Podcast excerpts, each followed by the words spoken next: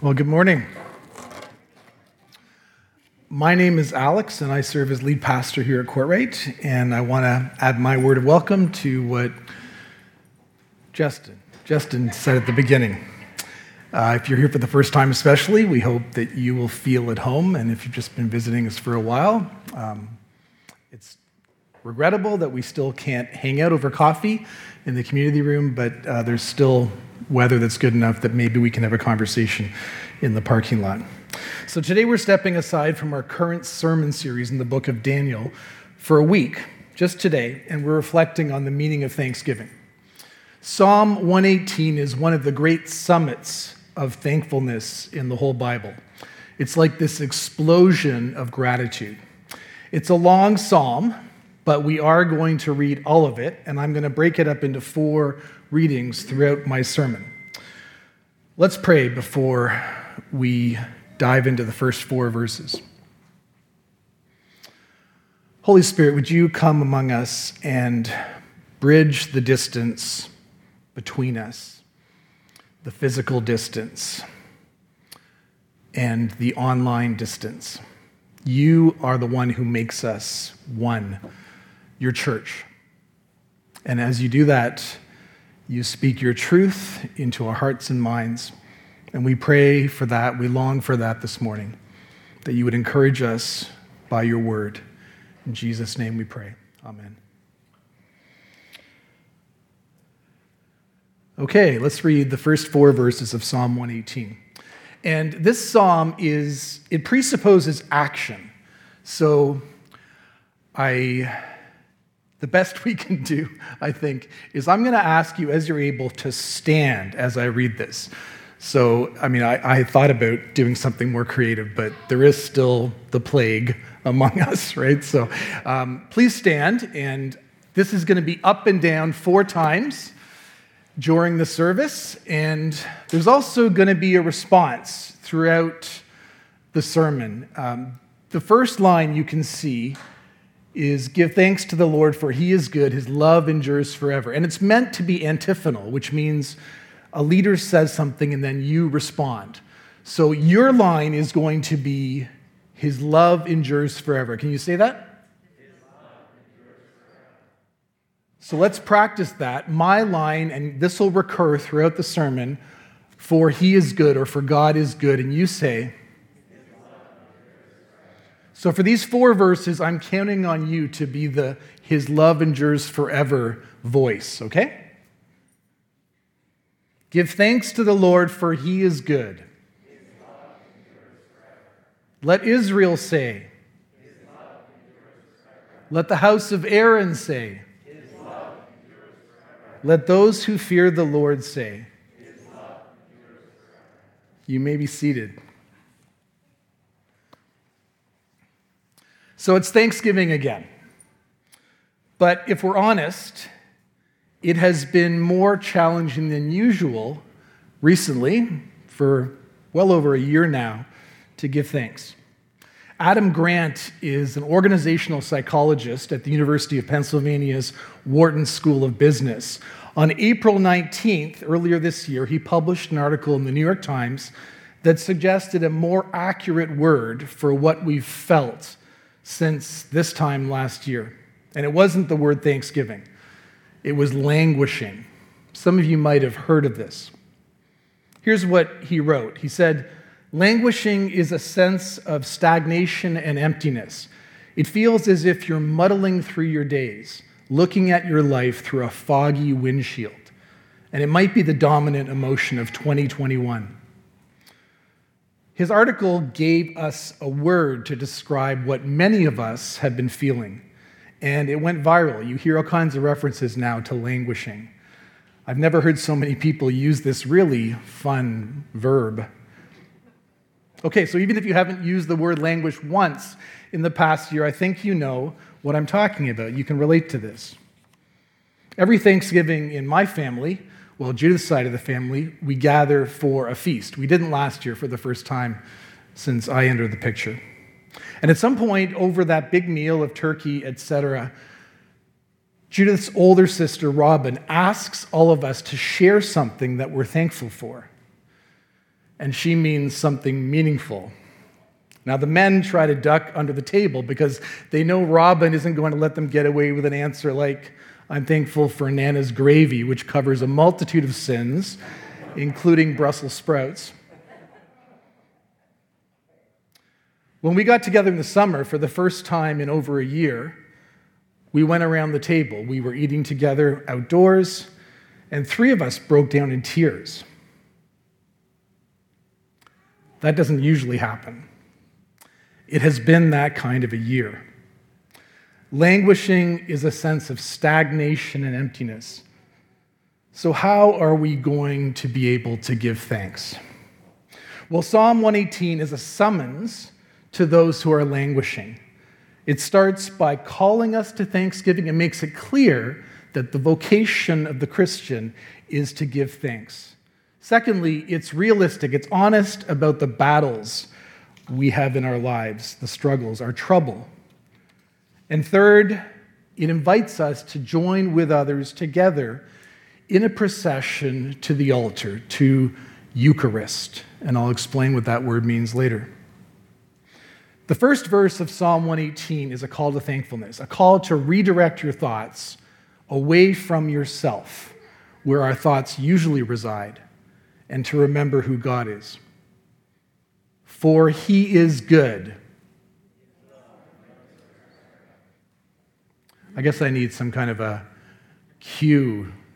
Is that going to do it? Can we work with that? Okay. For he is good we got a dog just before the pandemic. She's not a pandemic puppy. We were ahead of the curve that way. Pepper loves all of us. It is astonishing to me, and I grew up with a dog, how enthusiastic she is. She jumps up and down, like literally six feet off the ground when you come home every time. Sure, she might love you a little more if you feed her or if you take her for a walk, but actually, her love is amazingly consistent and egalitarian, even for those of us like me who never feed her. As humans, we might have bigger brains, but we are way more forgetful. We need reminders, and that is what this psalm gives us. His love endures forever is repeated four times from the outset. And there's a structure to this call and response in these first four verses. Let Israel, let the house of Aaron, let those who fear the Lord. It's working its way through different groups of people. Israel, all of God's chosen people. The house of Aaron, its leaders. And then you've got everyone who actually honors the Lord. And what is this love we're called to? Well, it's the heart of who God is. It's the Hebrew word chesed, which is often translated as loving kindness if you were here with us a, year ago, we talked a lot about this characteristic of God in our series in Ruth. I like to think of it as God's loyal love, his covenant love, the kind of love that never lets you down. Nothing can separate you from it, not even death. It's not like any other love in the world, which is why it endures forever. The psalmist is trying to revive us here. He's whispering reminders to us about who God is. It's not about what we must do, it's about who God is. For God is good. But the psalmist is not a cheerleader, unlike me. Apparently, I'm a cheerleader this morning. He's not naive. He's not calling us to blindly say responses, to kind of muster our faith. No, he's in trouble, as we are about to find out. Let's read verses 5 to 13. Can I ask you to stand as you're able?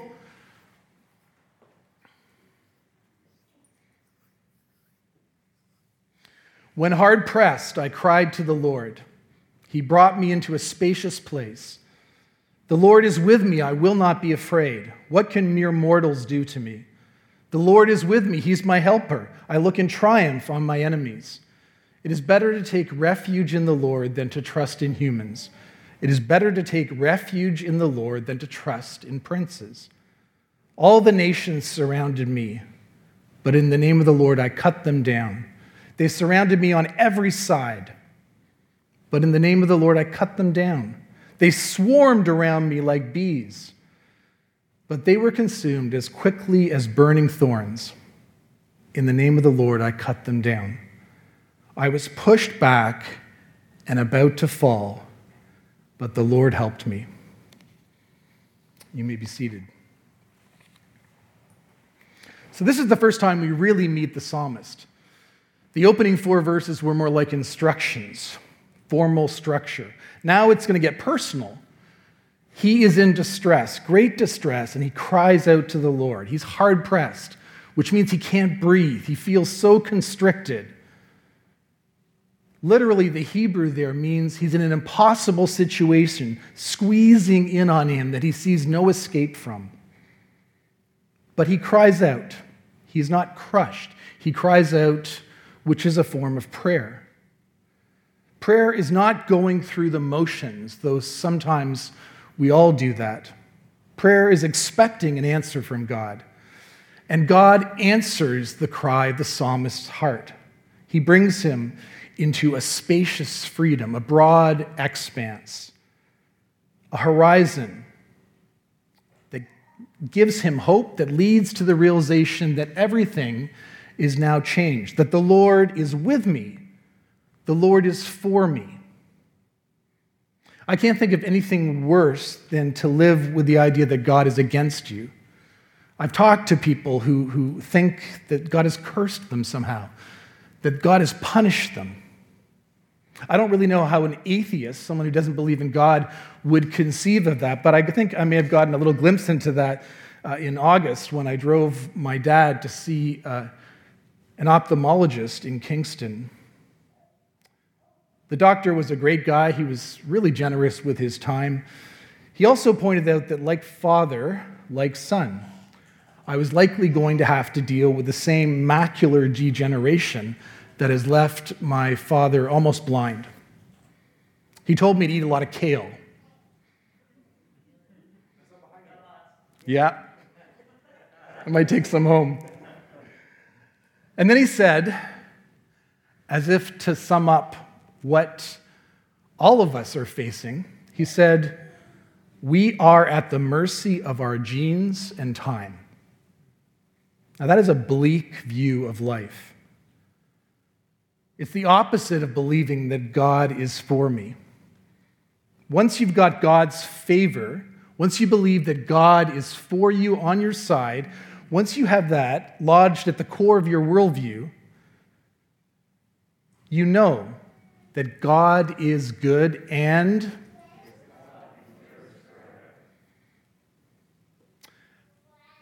and yet you don't always know it. You waver.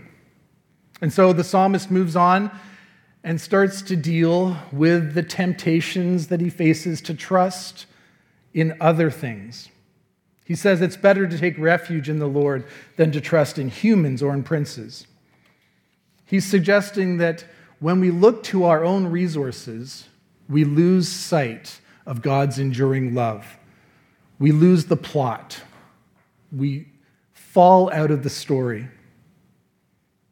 And whether those resources are the government, whether it's a belief in science, or in our wealth, or in some heroic figure in your life, or that you've pinned hope on somehow, whatever it is that you could not live without, the psalmist is inviting us to step away, to turn away from those things. But from there, it gets even worse. We get deeper into the trouble. He says, They surrounded me. In the name of the Lord, I cut them down. Three times he tells us surrounded, cut them down, surrounded, cut them down, swarmed around me, cut them down. I was pushed back and about to fall. It's a combination of lament and conflict. Christian thanksgiving is never less than realistic. God is with us in the adversity we face, in the dark valleys. As believers, we're not exempt from trouble we sing songs about our joy and our hope. We believe that God's love endures forever. But Jesus said, In this world you will have trouble. But we also have the Lord with us through that trouble. Whatever is daunting and difficult in your life right now, you can face it in the power and strength of God. Your problems are great, but God is greater. And He will help you. That's what comes next. We're going to read verses 13 to 18 now, and I invite you to stand with me. You feeling the calisthenic joy of this exercise a little bit? Yeah? Yeah? Any, any back problems? Yeah, I could relate. I was pushed back and about to fall, but the Lord helped me. The Lord is my strength and my defense. He has become my salvation. Another translation of that verse is The Lord is my strength and my song. He has become my salvation. Shouts of joy and victory resound in the tents of the righteous. The Lord's right hand has done mighty things. The Lord's right hand is lifted high. The Lord's right hand has done mighty things. I will not die, but live, and will proclaim what the Lord has done. The Lord has chastened me severely, but he has not given me over to death. You may be seated.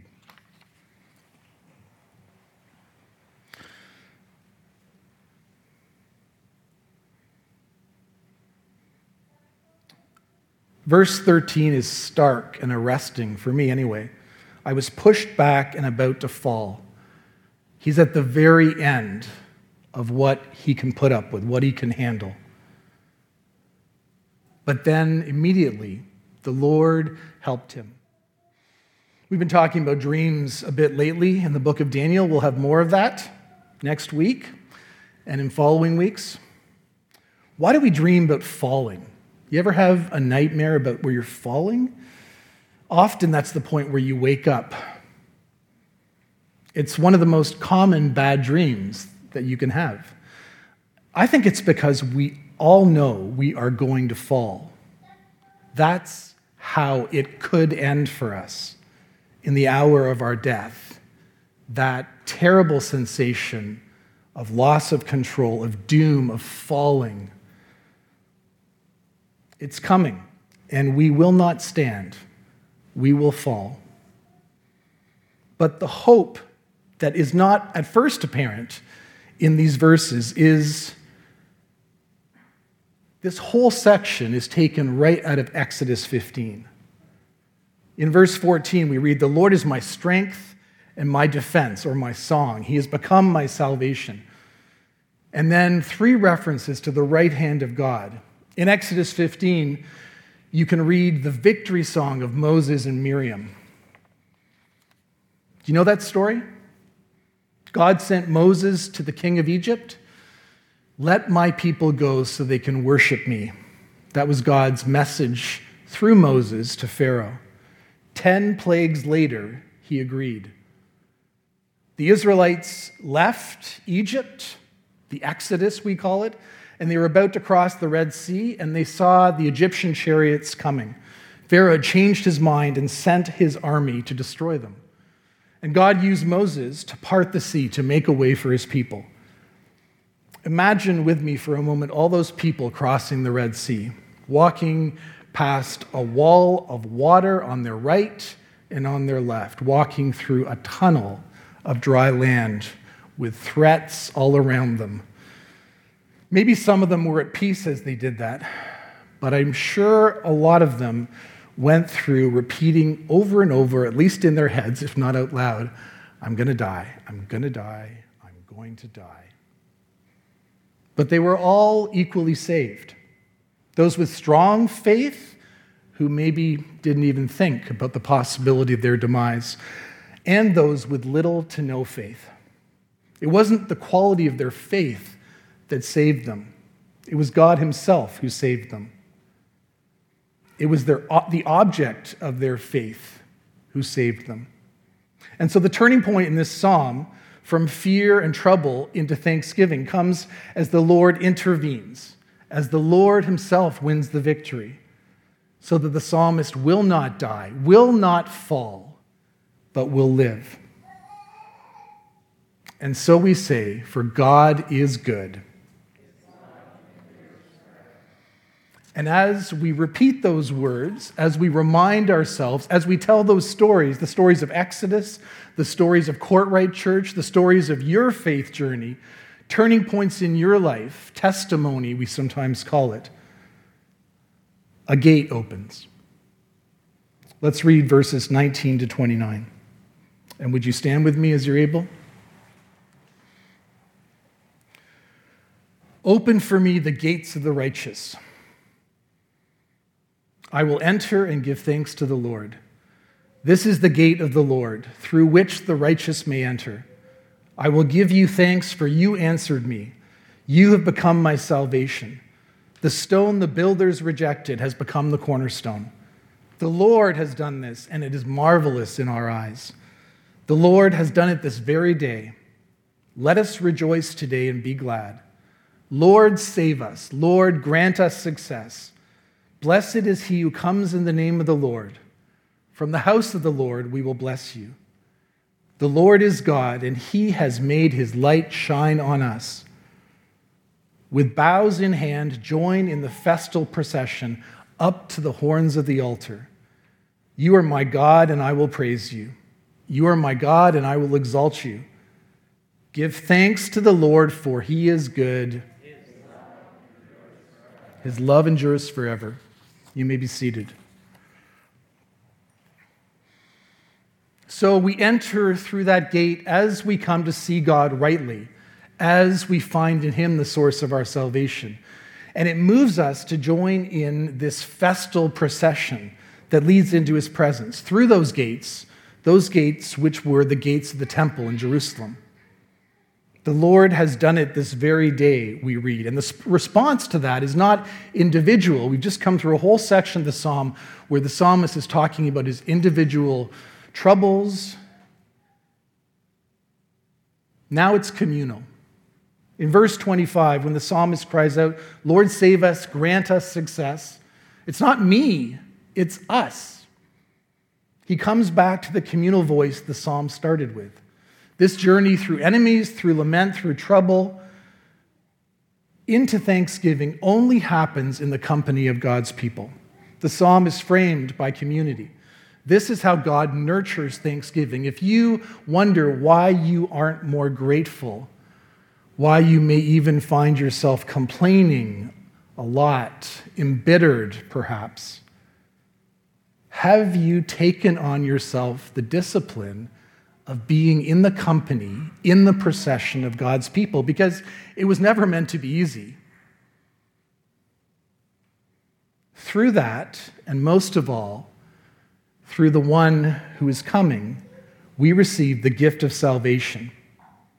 And we're invited to share our faith with others. And that's not a euphemism for evangelism. That is truly sharing our lives, sharing what we have with those right around us. In Colossians 3, it says that as members of one body, we're called to peace. And being thankful is central to that peace and flows out of it also.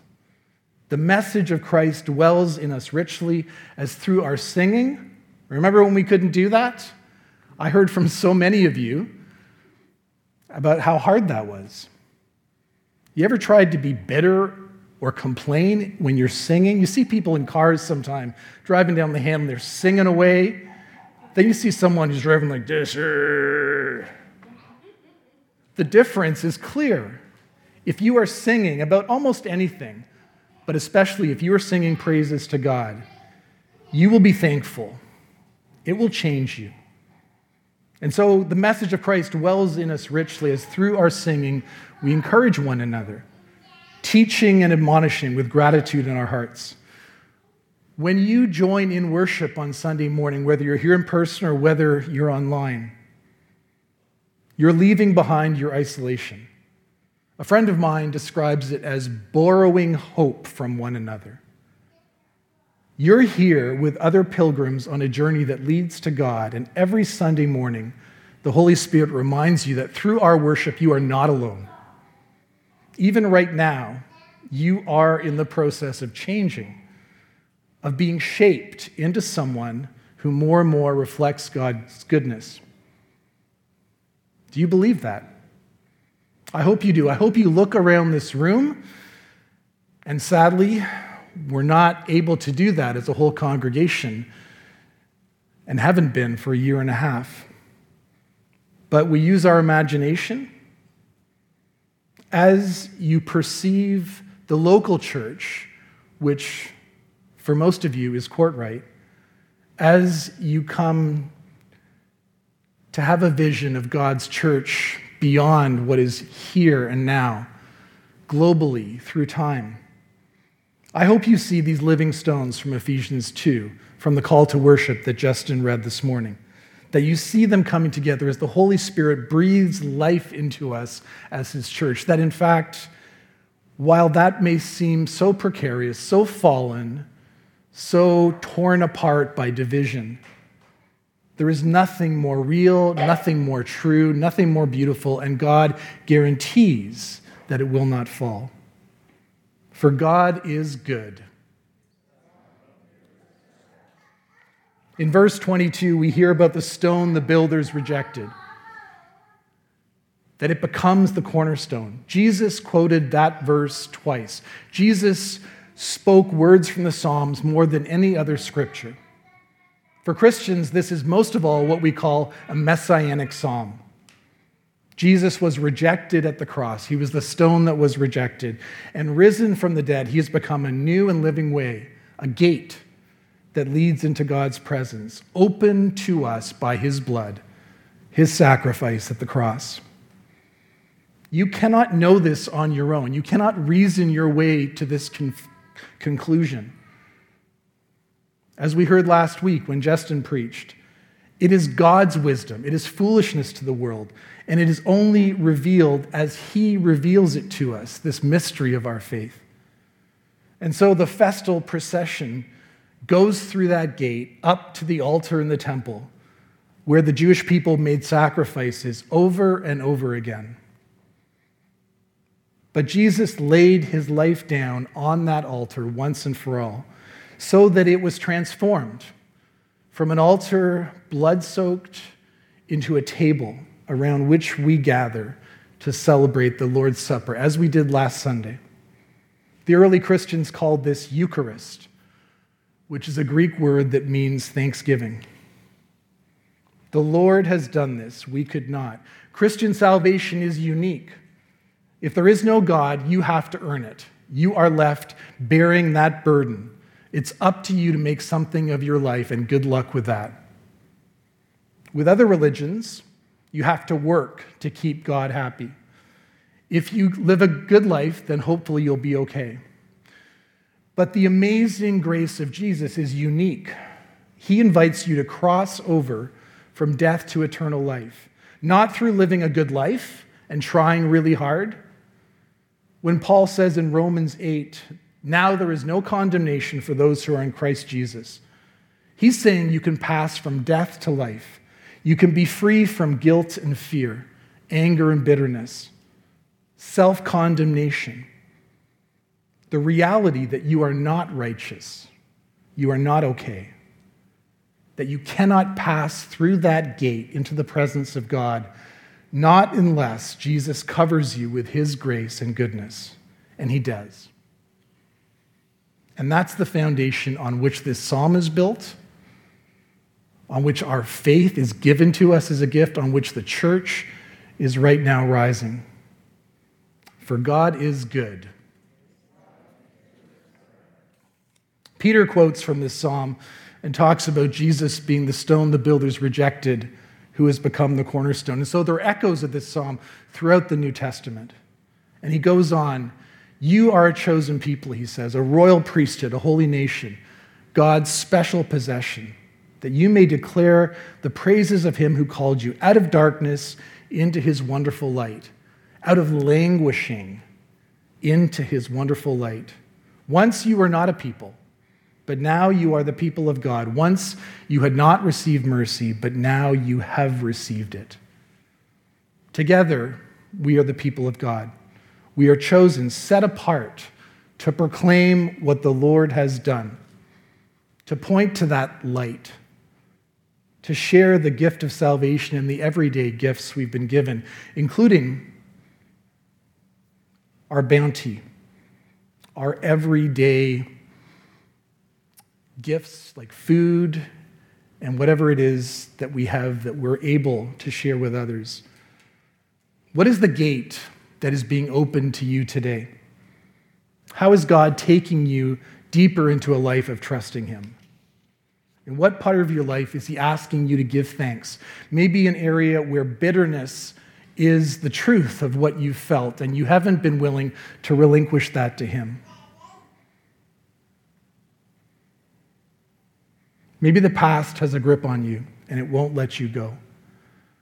You can be free from all of that because you belong, body and soul, in life and in death, to your faithful Savior, Jesus Christ. So surround yourself with people who remind you of that. List what you're thankful for, what God has done for you. We have a way of doing that in our family. We call it rose, thorn, bud. The rose is something you're thankful for, the thorn is something you're struggling with, and the bud is something you're looking forward to. Because of this languishing, when we've done it over the past year and a half, it's been really hard to come up with things that are buds, things you're looking forward to.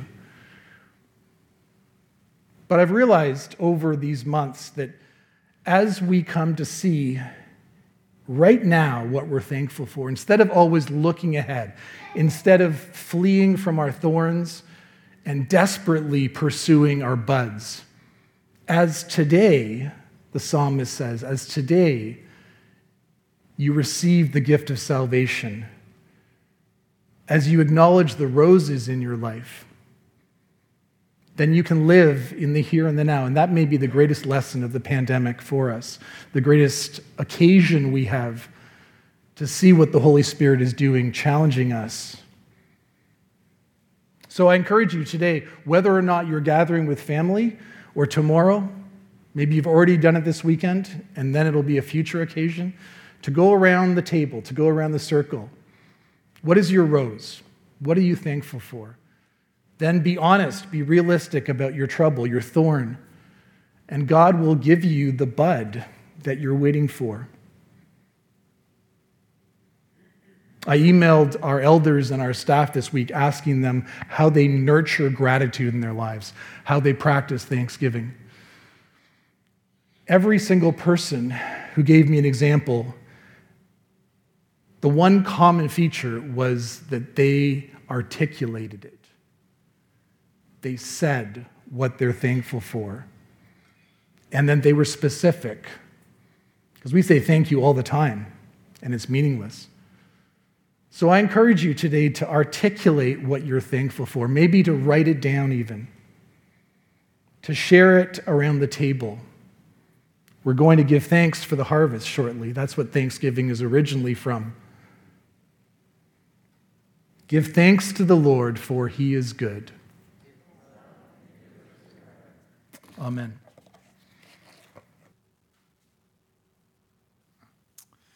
Well, as Alex just said, in uh, Canada, one of the main reasons we celebrate Thanksgiving is to give thanks to God for this year's harvest. And we have so much to give thanks for in that regard. And often we can tend to see this metaphorically, but um, this has been a literal harvest at our church, which is very, very exciting. That uh, we're going to be hearing from Brian in just a moment about uh, the details there. But for those who don't know, um, we've had uh, this wonderful Courtright food security garden that was birthed at the beginning of the pandemic in, in uh, the spring of 2020. Uh, we kind of foresaw that there was going to be uh, a possible food uh, food security sh- issue, and so we responded in advance and thought, what can we do? What can we bring to the table here? Um, a number of remarkable people have stepped up to the plate to help us in this process, and there's a huge team of folks who have faithfully served and given of their time, their resources, their energy to uh, to get to some of the harvest that you see at this very table here. In a, in a moment, we're going to hear some of the specifics, But as someone who was able to sort of oversee, I, am not uh, the kind of guy, I, I, I, refer to Brian saying I have a black thumb. Um, I'm not great in gardens. Um, but as someone who's had the privilege of overseeing this at kind of a macro level, it has been so heartening to see what God has been doing through this garden in our neighborhood, um, just the way that our church has rallied. And so I want to give a massive thank you on Thanksgiving Sunday, first and foremost to God for his provision to the whole garden team, to some of the staff that we've had, uh, and particularly, uh, I want to. We could go really wrong by giving a bunch of names and discluding or excluding a few people, but I want to say a big thank you to Brian Watson, to Bruce and Kathy Dunk, and uh, just can we give, give them all a round of applause just for the hard work that they put in. There's so many names that we could say. Um, but you know who you are, and we are so grateful for your prayers and your uh, your actual physically being in the garden. Anyway, I'm going to be quiet now and pass it over to Brian. All right, you didn't tell me you were going to do that. Thank you. Uh,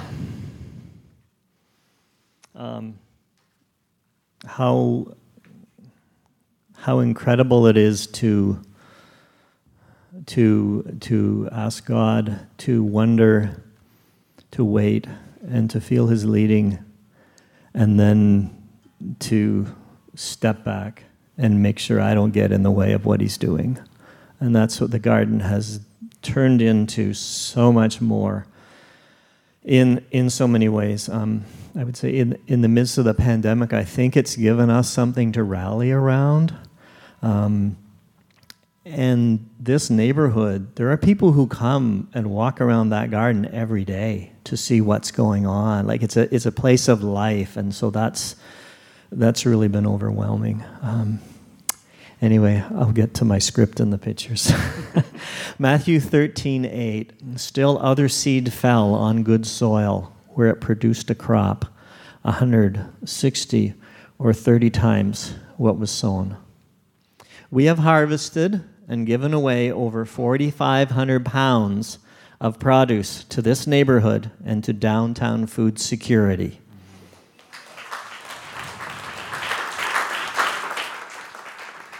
And we still have parsnips in the ground.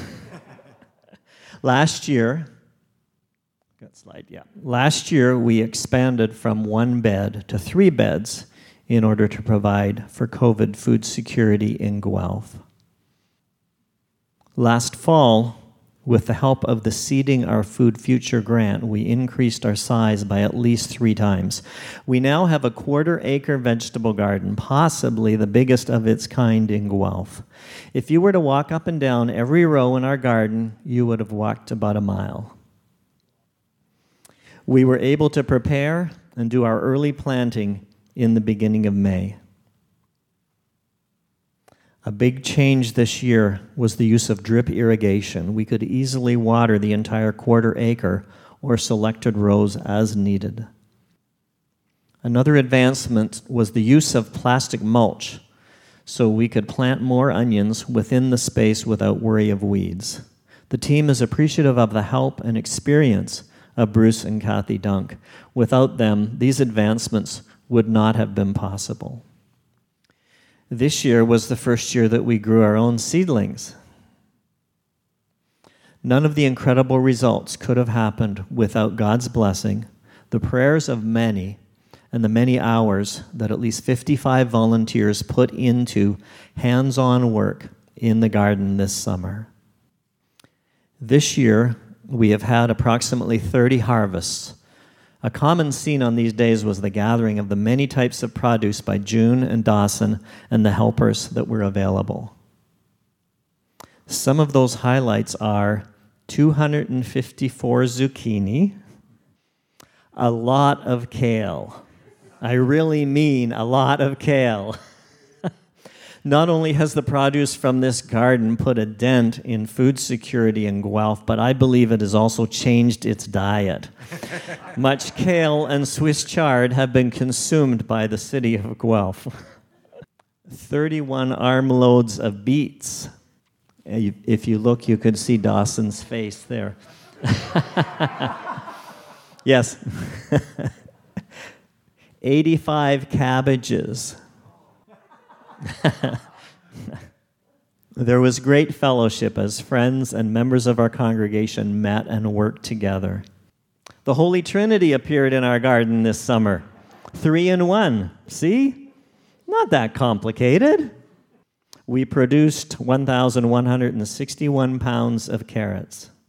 Jill Burton's grade 5 6 class came over from Guelph Community Christian School to do the final harvest of the carrots. The open house was another highlight of this summer. Justin, June, Dawson, and the other students planned and executed an amazing evening that gave us another opportunity to give produce away. I'll repeat this again. We have harvested and given away 4,500 pounds of produce to this neighborhood and to downtown food security. This has been an incredible year. Incredible. Thank you to all of you who pray for the garden and its outreach to our neighborhood and to the city of Guelph. Thank you to the many volunteers who have given many hours, quite often in the sun and heat, to make this garden what it is. Thank you, God, for blessing our efforts. This garden is impacting our neighborhood. It is an incredible thing that God has led and blessed within our congregation. Thank you.